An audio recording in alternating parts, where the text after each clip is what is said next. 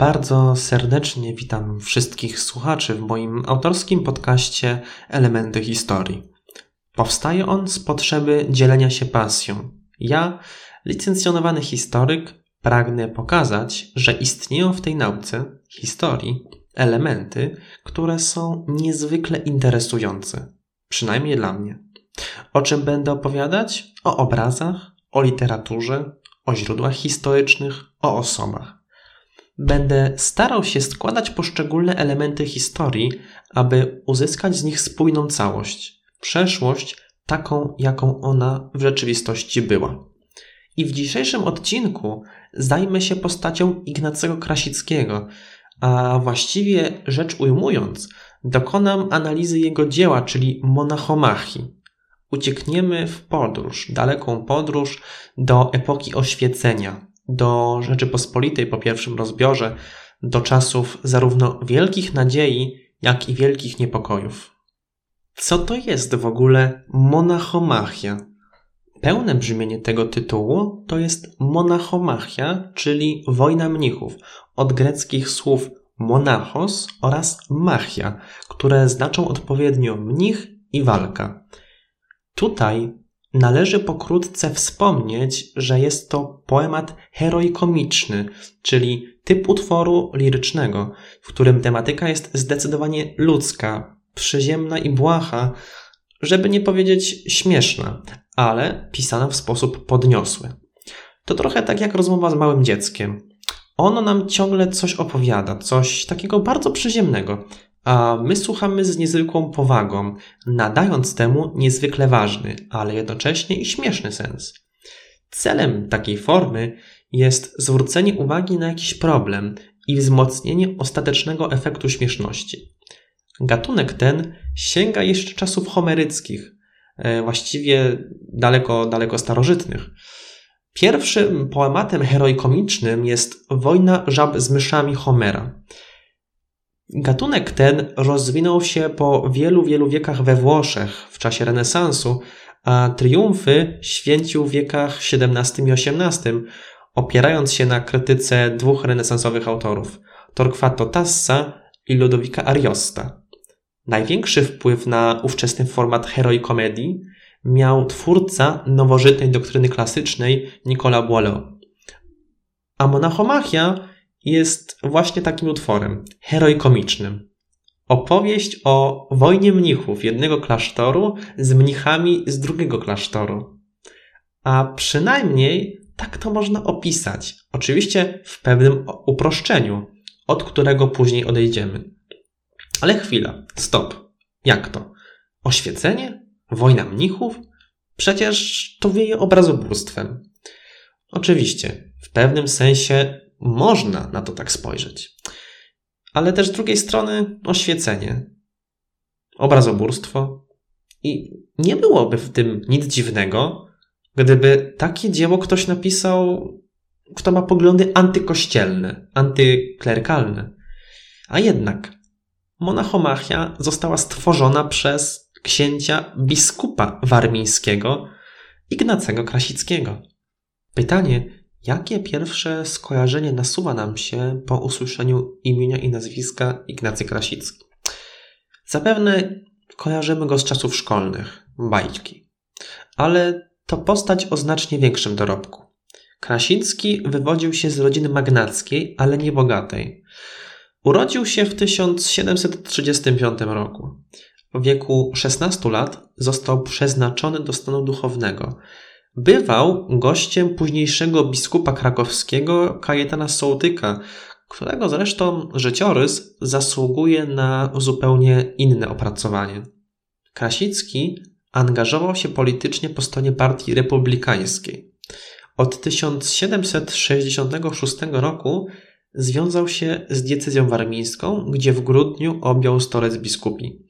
Od 1772 roku związany był z dworem berlińskim, a to z racji wejścia w armii w obręb państwa pruskiego ze względu na rozbiory. Po śmierci prymasa Michała Poniatowskiego w 1794 roku sam został obrany i zaakceptowany jako prymas Polski.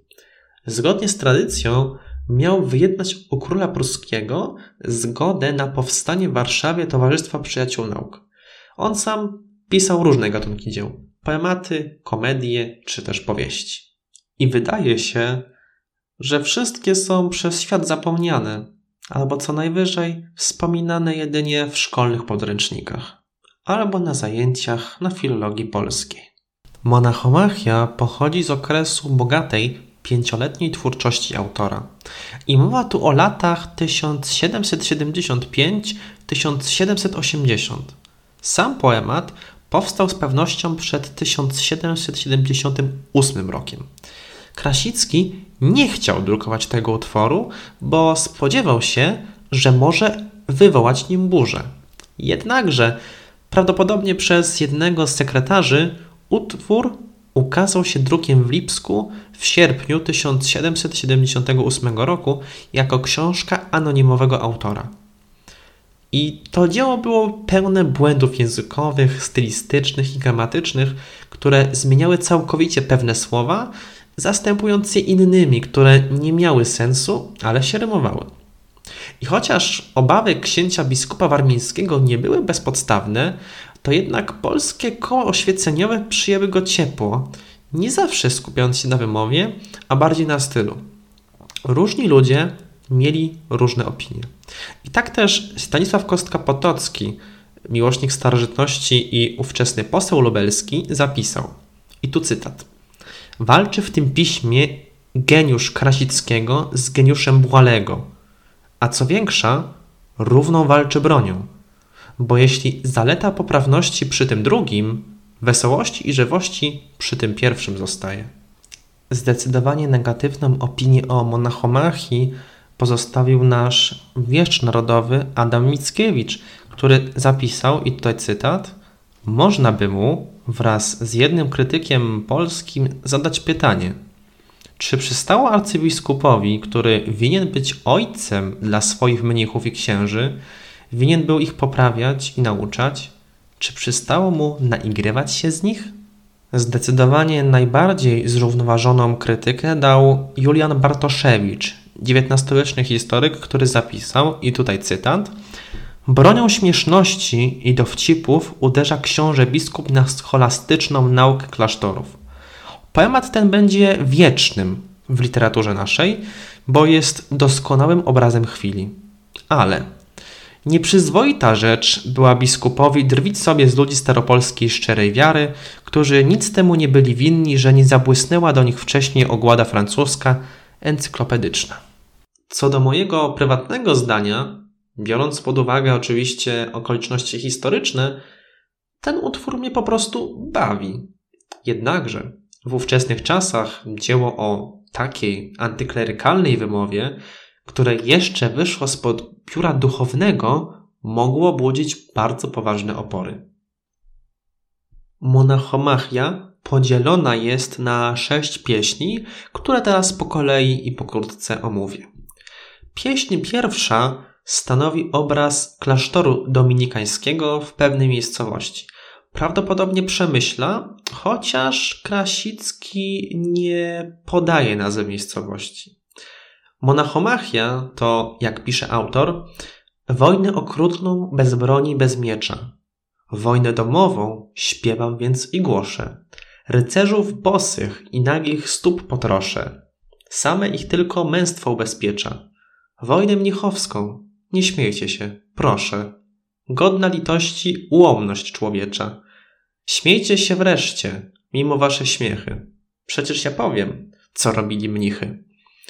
I tutaj Krasicki wyszydza ludzkie wady, które bardzo mocno przylgnęły do mnichów. Pisze o tym, że wielebne głupstwo od wieków się działo oraz że klasztor był czymś jak rozkoszne siedlisko świętych próżniaków. Ostre słowa jak na biskupa warmińskiego. Akcję tak naprawdę rozpoczyna jędza niezgody, pod którą kryje się grecka bogini Eris. Przelatując nad klasztorem, trzęsie pochodniami i budzi mnichów, rozpoczynając zatarg. Wstaje ksiądz przeor, który pierwszy raz w życiu widzi utrzenkę, Ojciec doktor, człowiek, który kieruje klasztorną szkołą zakonną, siada na podwójnej ławie, która pęka pod jego ciężarem. Szukając przyczyny zamieszania, ojciec doktor spytał się, czy już wyschły kufle. Jak się okazało, nie. O wczesnej godzinie przyjmijmy dla potrzeb naszego wyobrażenia, że była to godzina piąta rano. Mnisi już piją, a to likwor, a to wódkę, do której jest piernik toruński. Mnisi nie grzeszyli też rozumem, bo jak mówi ojciec Honorat, wiem, bom to czytał uczonym Tostacie, po ciemnej nocy, że jasny dzień wschodzi. W końcu ojciec Gaudenty informuje, że od Karmelu niebo się zachmurza, a zatem, że od strony klasztoru karmelickiego szykuje się problem. I tenże duchowny, czyli ojciec Gaudenty, sugeruje, żeby wezwać karmelitów na dysputę, ale zanim właściwie podjęte są jakieś decyzje, to wszyscy idą jeszcze spać. Akcja pieśni drugiej przenosi nas do klasztoru karmelitów trzewiczkowych. I tutaj pojawia się kolejna wada mnichów przesądność i zabobonność. Ojciec Rajmund idąc do furty wysłuchać plotek od dewotek, wywraca się, gubi pantofel i uważa to za bardzo zły początek dnia. Do klasztoru karmelitów przychodzi poselstwo od dominikanów. Na czele tego poselstwa stoi dwóch mnichów.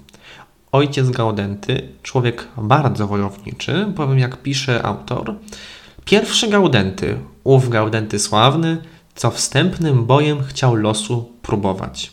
Skrytych fortelów nieprzyjaciel jawny, świadom swej mocy, nie lubił próżnować, a walecznymi dziełami zabawny ręką, nie piórem umiał dokazować.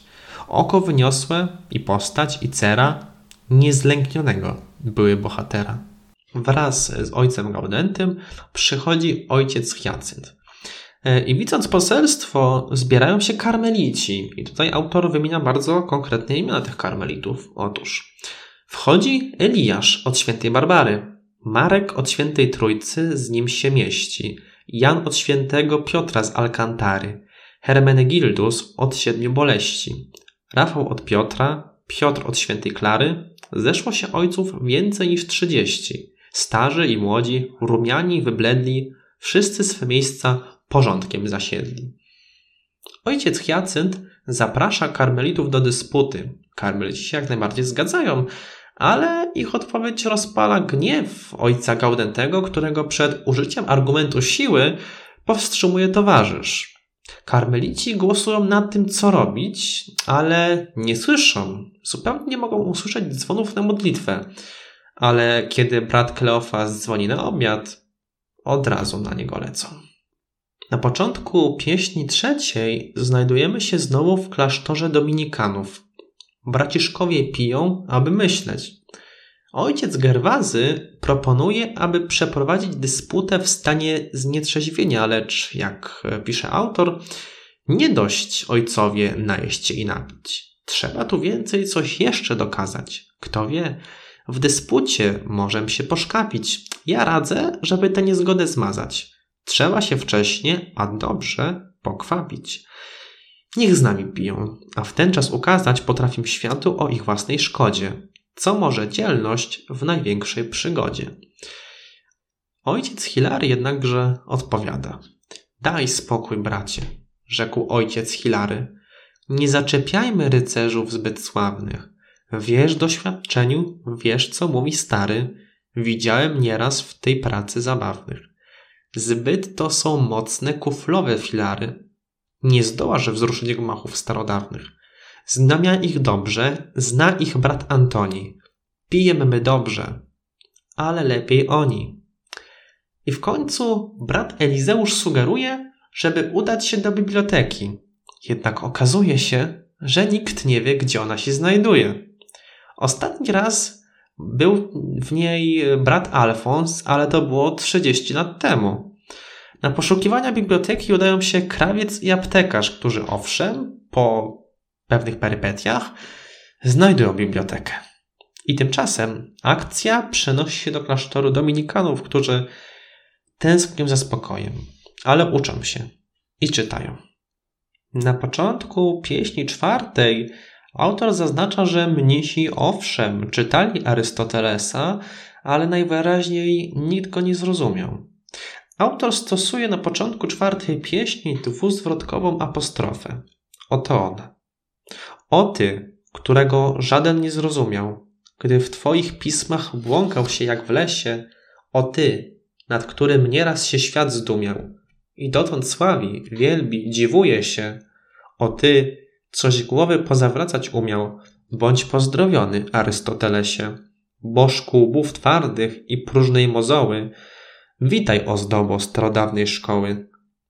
Osieł w lwiej skórze nieostrożnych zwodził. Często niezgrabny płód, chociaż matka chorza, nieraz cedr słabą latorość urodził, nieraz się zakradł kąkol wśród zboża. Nie twoja wina, żeś głupich napłodził. Są to pomniki nieprawego łoża. Jeśli się śmiejesz, patrząc na te fraszki, rzuć jeszcze okiem dla nowej igraszki. Tymczasem na dysputy zbierają się mnisi, nie tylko dominikanie i karmelici trzewiczkowi, ale również karmelici bosi i jezuici. O tych ostatnich zresztą jest mowa w postaci wyrażenia jeden się tylko zakon nie wynosi, co jest odniesieniem do ówczesnej sytuacji zakonu jezuitów. Całej dyspucie przewodził wicesgerent. Po kilku argumentach obu stron coś zaczęło się psuć. I kiedy to właśnie coś, ta cała atmosfera zaczyna się psuć, ojciec Hyacynt oddala się z klasztoru i idzie do domu wicesgerentowej, ale po chwili wraca, bo słyszy, jak robi się coraz głośniej. I szanowni słuchacze, pieśń piąta to jest prawdziwa wojna. Mnisi się tłuką, a ja przywołam wersy, które o tym świadczą. Wpada Hyacynt, nowa postać rzeczy. Miejsce dysputy zastał placem wojny. Jeden drugiego rani i kaleczy. Wziął w łeb od razu na szycerz spokojny.